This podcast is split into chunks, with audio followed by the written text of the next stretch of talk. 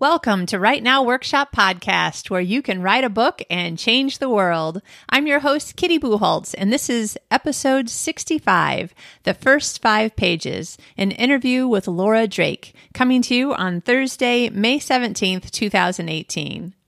Let me start real quick by giving you an update on my writing progress. I am always laughing whenever something like this happens to me. As soon as you know, you see it in children and we laugh, ha ha, children, they're so cute and funny. You know, just tell them they can't, they can't help you with the dishes and suddenly they want to help you with the dishes or they have to do this and suddenly they don't want to do it. And you can use this whole reverse psychology on them. Ha ha, aren't they so cute? But what makes me laugh way more is when we do it to ourselves and find that it works inside our own heads without us even trying to. In fact, maybe even when we're specifically really not trying to make this happen. So I told you that I was still like a little too tired, too stressed to be thinking about putting creative words and thoughts together. Um, I did some writing on Monday and then I was like, okay, this is um, still I, I just need some break time. I need some get my joy back time. And so since then I've been like, hmm, well, now that I don't have to write, I, I mean, literally not even thinking that it's just that now that I, in my subconscious, am not telling myself, you have to write for an hour today, or you have to write X number of words today. Well, now I'm like, you know, I would love to just like go down to this place that sells um, bakery items and treat myself to a baked good. But I will tell myself that I'll take my computer there and write something, anything, whatever. Um, just have fun, eat my chocolate croissant, and have fun writing some silly thing. So it's funny how now I want to write, even as I'm telling myself, "It's okay, honey. You don't have to write. You're you're tired. Just relax." Um, apparently, I find writing relaxing when I stop thinking of it as work. Go figure, right? So, just something to keep in mind in case you're having some weird, like, cross connection, uh, reverse psychology stuff going on in your head with writing.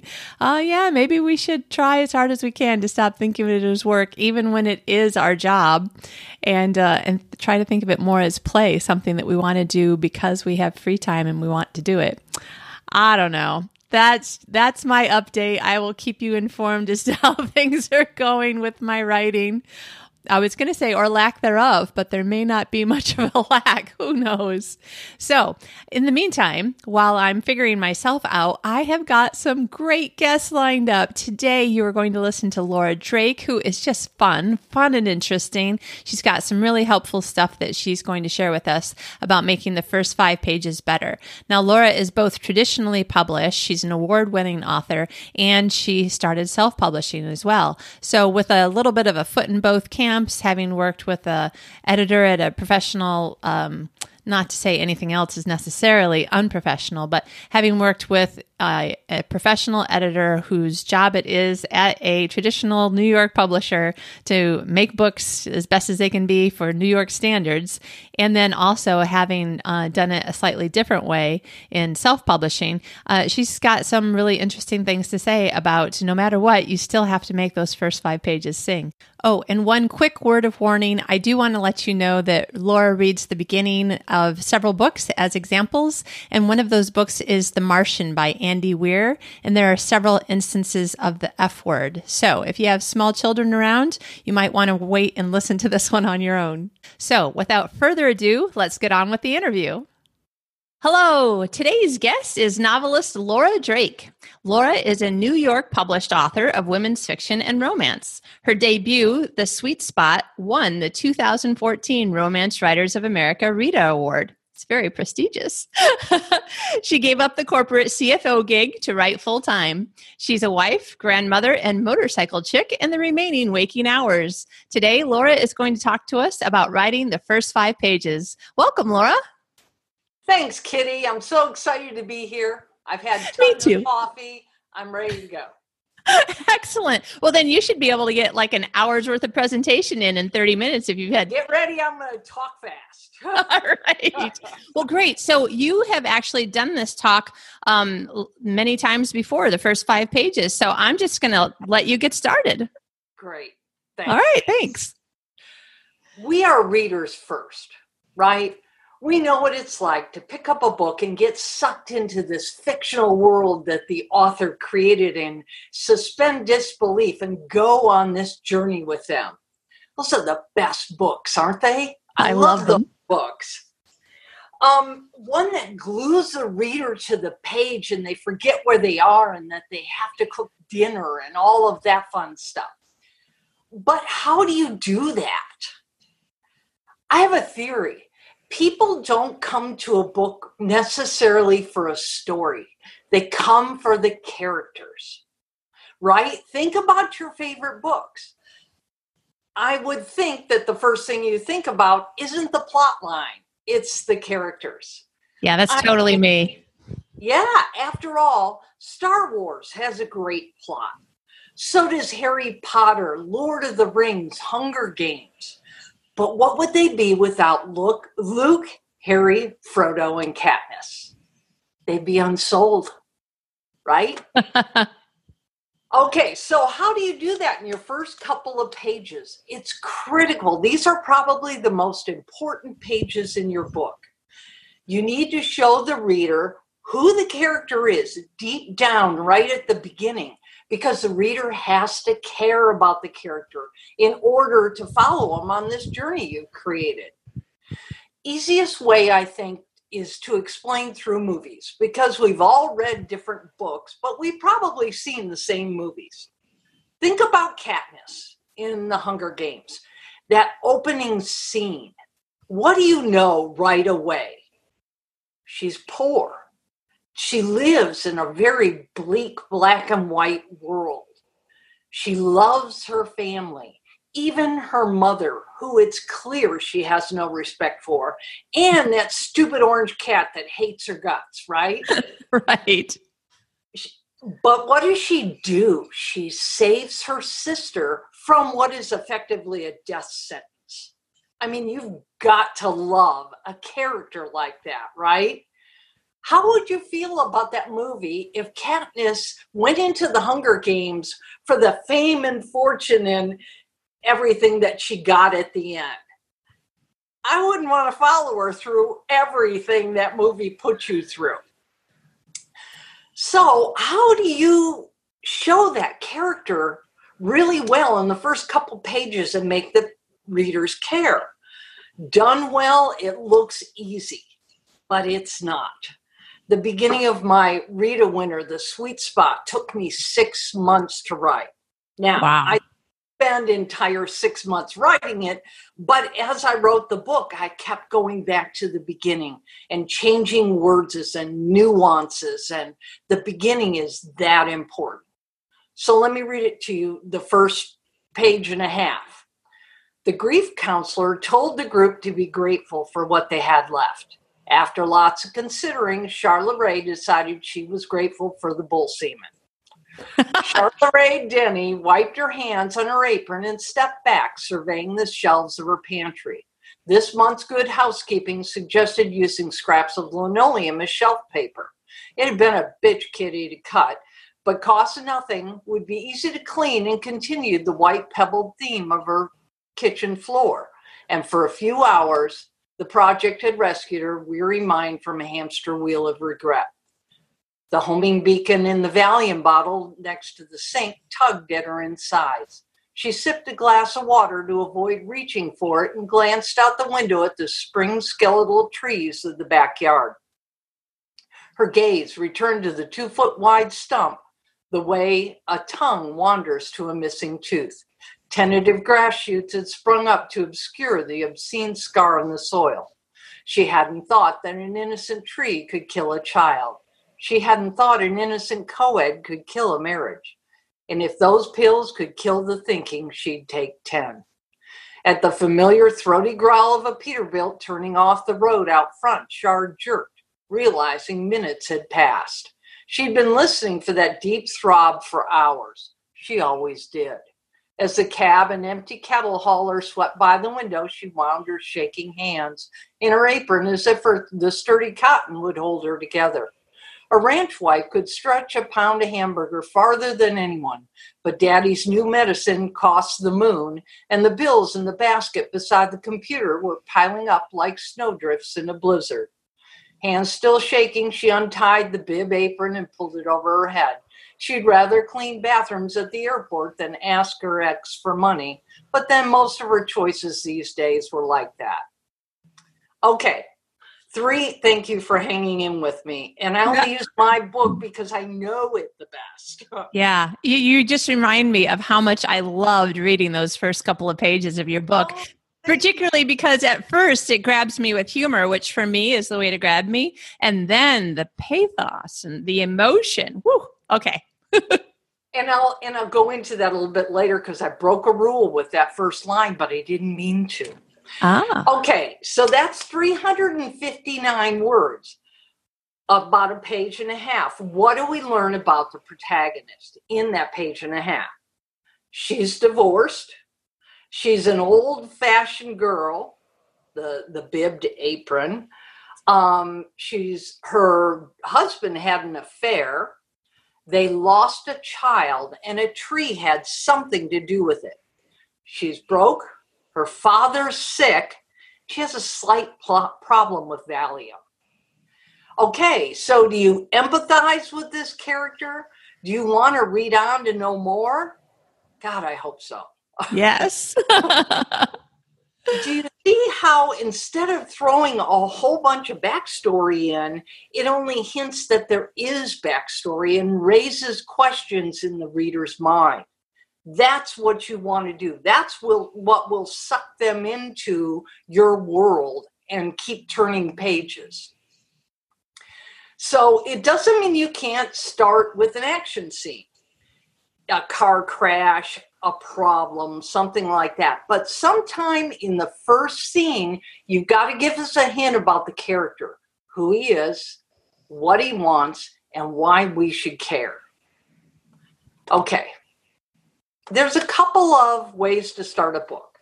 And I named them because I don't know that they have names, or if they do, I don't know what they are. okay. I call soft beginnings, which is begins with description, quiet times, reflection. The passage I just read was a soft beginning. It can be a hard beginning, the car crash, um, in media res, beginning in the middle throwing the reader into the action.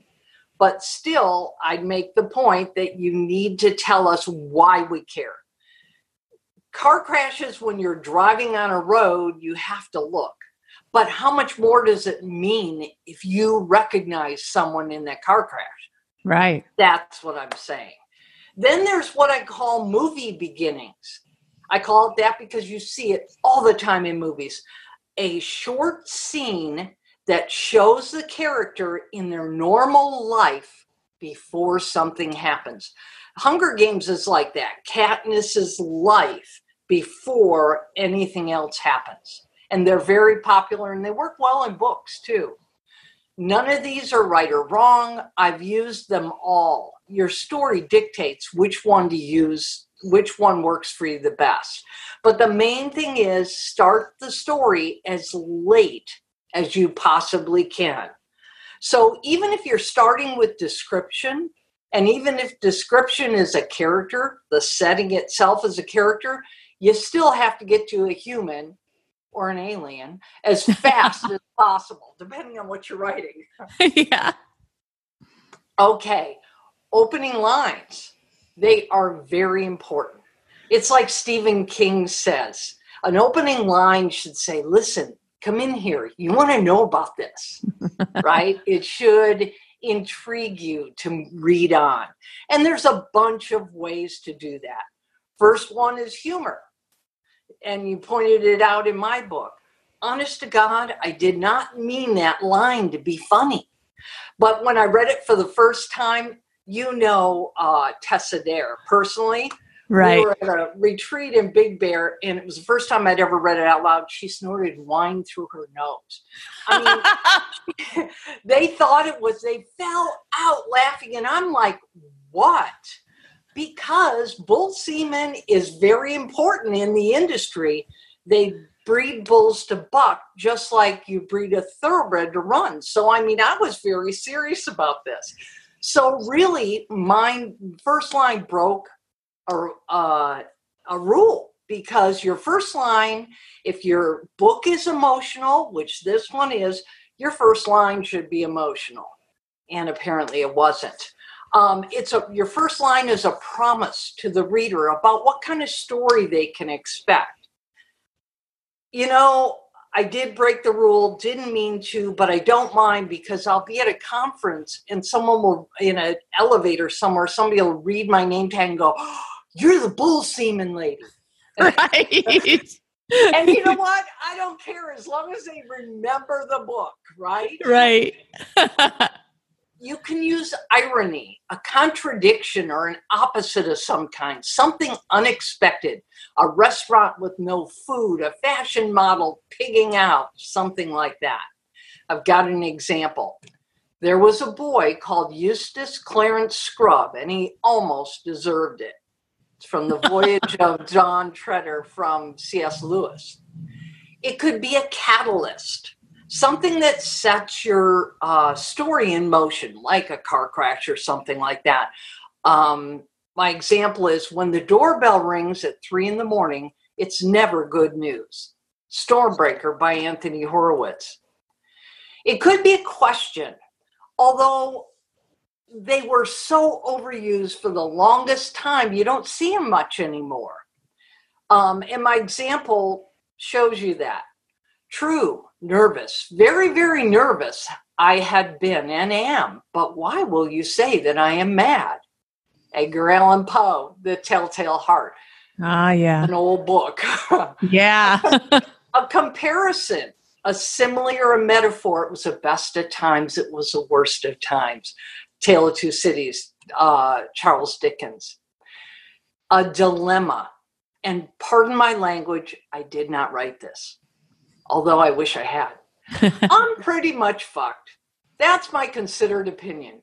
Fucked. Six days into what should be the greatest two months of my life, and it's turned into a nightmare. The Martian, Andy Weir. As soon as you started reading, I'm like, I know what book that is. I love that book. I love the book and the movie equally. I don't know. I can't decide which one I like the best movie. Well, the movie's got to be better because of is it Matt Damon that's in it? Matt Damon, oh, he's brilliant in the as that character. I know, right? And you know, slightly hot. it could be an intriguing character. Um, my example, and you'll get this one too, if you really want to hear about it, the very first thing you'll probably want to know is where I was born and what my lousy childhood was like and how my parents were occupied and all before they had me and all that David Copperfield kind of crap. But I don't feel like going into it if you really want to know the truth. Catcher in the Rye, J.D. Salinger. You could make a point or use high concept. And I know high concept sounds all MFA and everybody gets wigged out about it, but really it's just a plot that can be described succinctly in an appealing way. A kid wins a golden ticket to a mysterious candy factory. Charlie, Charlie and the Chocolate Factory, yeah. That's right. Wizard School. Uh, See, and then I would just want to say Hogwarts, Harry Potter. Harry Potter. um, you can make a point with your first sentence of what your story is going to explore. I know you'll know this one too. It is a truth, universally acknowledged, that a single man in possession of a good fortune must be in want of a wife. Pride, Pride and, Prejudice. Jane Austen. Unless yeah, I was going to say, unless it's Pride and Prejudice and Zombies, which I'm really into right now. Let's not go there. Okay. um, I'm not going to go into uh, your first page's uh, point of view is important. Um, I'm not going to go into great detail about it. You can Google it. There is a ton of information out there about but the only thing I'll say about it is that nowadays people want a closer POV. Yeah. Thank God for YA. They had the guts to get out there and use first person. First person is much more popular nowadays. You don't have to use first person, you can use third person close uh, right. POV. And I believe it's because of all the media we have available movies and TV and Netflix and, and Hulu. And you want an immersive experience. The reader doesn't want to read about a character, they want to get into a character's skin and be that character and go on an adventure. And close POV will do that better than other uh, methods. Okay, the dreaded backstory discussion. backstory gets a bad rep. And honestly, it isn't the backstory, it's the fact that authors don't do it well very often. Right. If we saw backstory as we do in real life instead of mechanically, I think it'd be much easier to handle. So, what's the difference? This is what we see in real life. A seven year old girl sits watching a beauty pageant intently. She's big for her age and slightly plump. She has frizzy hair and wears black rimmed glasses. She studies the show earnestly. Then, using a remote, she freezes the image. Absently, she holds up one hand and mimics the waving style of Miss America. She rewinds and starts all over again. Powerful, right? Yeah. One paragraph, and you understand what this girl wants and why she can't have it. Yeah. So you see, what's important about backstory isn't what happened to the character, it's what they took away from it think of it like backstory is your prescription in your glasses. It's how you see the world. I have a prescription, you have yours, your character has theirs. Um, so everything that they see, you and I can see the same thing, but we may react to it very differently. Right. The key to backstory isn't mechanical, it's visceral. And I got a perfect example clowns. Oh, yeah. I loved clowns as a kid. They are funny and they exist only to make kids laugh. But I know a lot of people don't feel that way about clowns. right. And that was even before Stephen King's It movie came out or the book. I'm still not over the trauma of the book. Yeah. so visceral not mechanical. Okay, so have you ever been at a cocktail party or some kind of get together and you somehow get right next to this guy that tells you your his entire life story in his first 5 minutes? Yes. I make the case that if you put backstory in the first 3 chapters, you are that guy. yeah. Don't be that guy. Nice. So, how do you do it? I'm going to use one of my very favorite films of all time and, to illustrate, and I think every author should see this movie and study it for how it was written, and especially for its use of backstory. Good Will Hunting. Oh yeah, love that movie. Um, in my opinion, it's like the best. Okay, so we start out and we meet this blue collar ruffian who's got a crappy job. He's a janitor, but he's a janitor at Harvard. And he stops in the very first scene mopping a floor to solve this humongous theoretical math problem on the wall. How can you not know want to know more about this guy? Exactly. Right? Okay, so we know Will has anger issues. He's in therapy for it the whole movie. But when do we find out what they are? It's near the very end, and they don't give you a flashback to it. It's five lines screamed in an argument with his girlfriend, and it raised the hair on my arms. Remember, it's often better to let not tell the backstory, just hint at it, then let it explode on the page. Yeah. The reader ha- you're you're never going to be able to write that scene as well as the reader's going to have it in their head, right? Right. That movie never burdened you with the backstory, and yet it was a whole substructure of the plot of the movie. By the time you discovered the backstory, you were dying to know it. That is fantastic storytelling, and that's what you want to do. Okay, few important things to remember in your opening. And I see all these in published books. I'll say that right out front because you're going to go, wait. right. Don't introduce too many characters in the first scene. It's confusing to the reader and they don't know who's important. Set the scene. Remember, the reader comes cold to the page. They don't know where they are, what world they're in. Is it the 19th century? Are they in the future? They have no idea. So you need to set the scene. Character, tension, conflict. Again, think of it as who is the character, what do they want, and why can't they have it? Dumps, any of any kind. Description, backstory, setting, be careful with it. Remember, the reader needs to know a lot less than you think they do. Think of yourself as a reader. When you open a book and you're reading the first couple of pages, you're not only reading the words, you're analyzing every single word to pick up details and hints about what's going on in the character and what might happen on the next page. Right. So the reader gets it much faster than you think you they do. So be careful with that.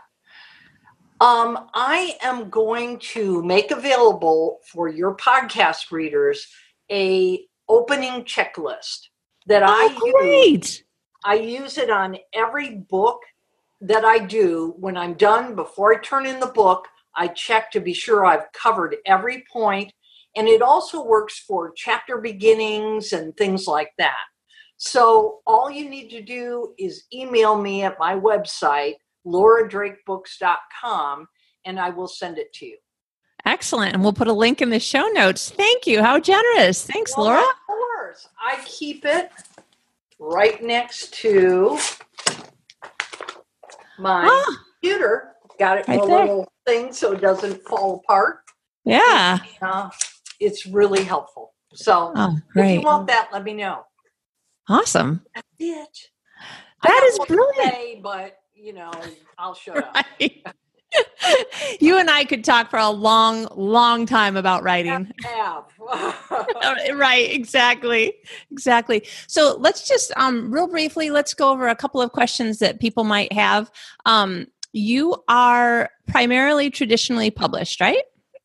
Yes. I okay. have uh self-published one book and a novella, which okay. I love doing by the way. God, isn't it great? I do love it. Yes.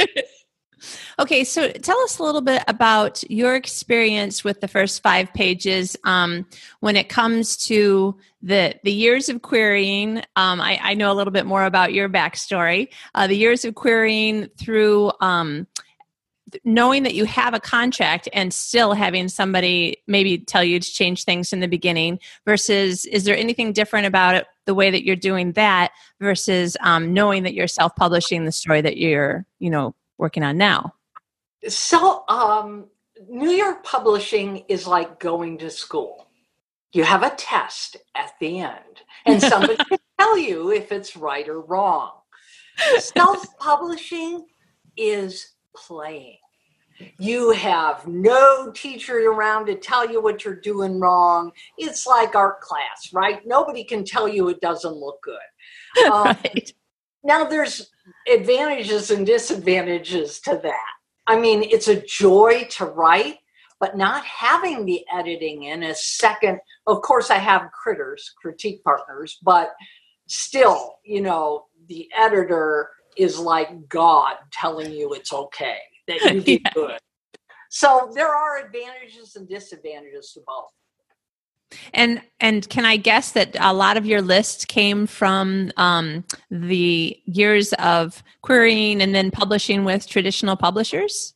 I'm sorry, what list? Uh, your your list that you're giving us on um, the beginnings, the opening. Oh, the, yeah, the opening checklist.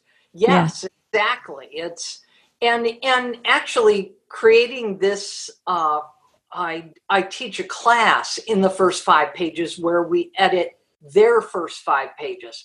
Ah, You you see a lot of the same things over and over and over again, and and I'm guilty of the same one. So you know, I'm not yeah. talking out of school here. but isn't that how, you know, people came up with the phrase that good writing is rewriting? Exactly right. Although I try to do as little of that as possible because I hate editing. Editing. I love the writing, hate the editing. Oh yeah.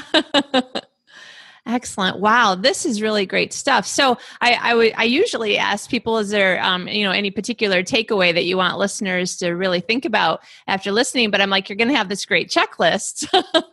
And if you haven't seen Good Will Hunting, or even if you've seen it, go back as a writer and analyze it. It's incredible.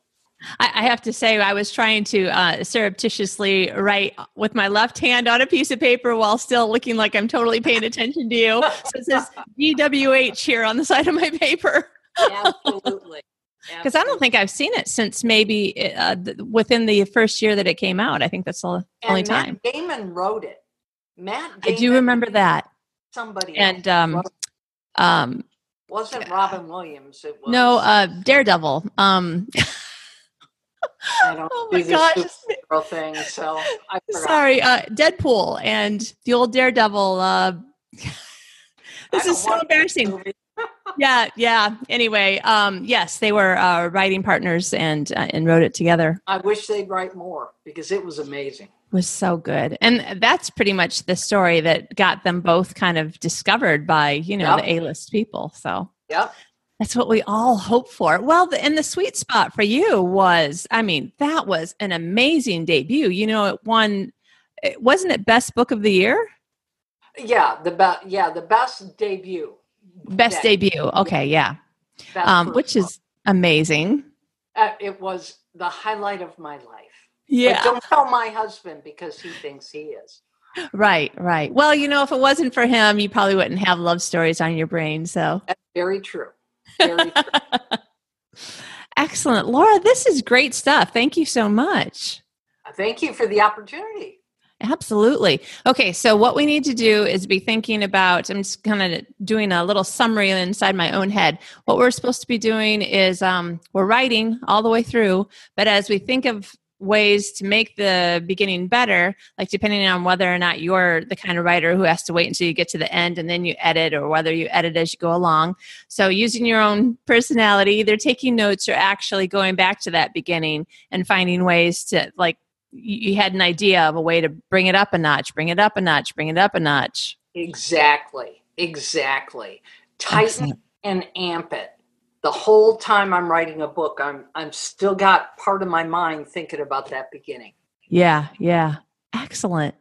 Well, listen, I have so many ideas for other things that I would like to talk to you. Almost all of my my guests. There, I'm like, okay, yeah.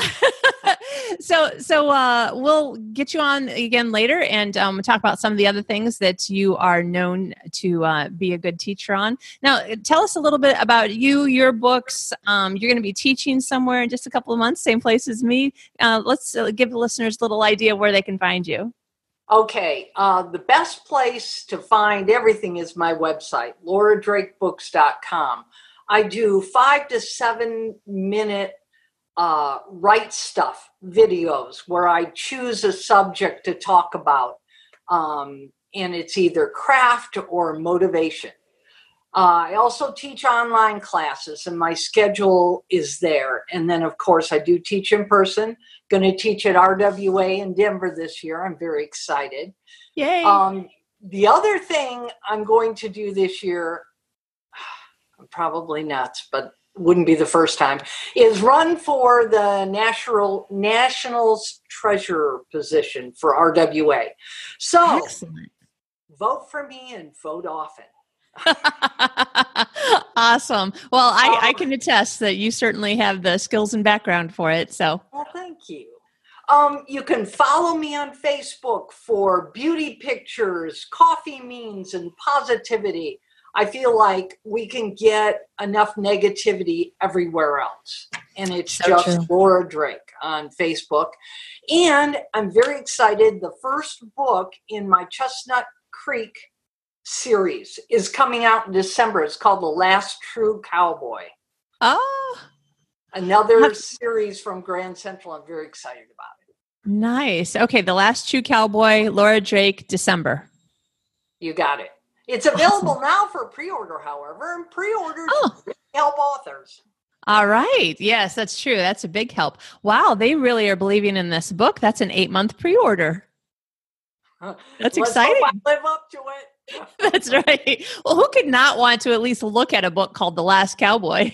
the last true cowboy, and you The get the name, the title when you read it. Oh, it's I love this hero. Oh, Oh, yay. Yay. Awesome. Laura, thank you so much for taking the time. We really appreciate it. you, Kitty. I appreciate it. Now I'm going to get another cup of coffee. That's right, because what you need is to talk even faster, right?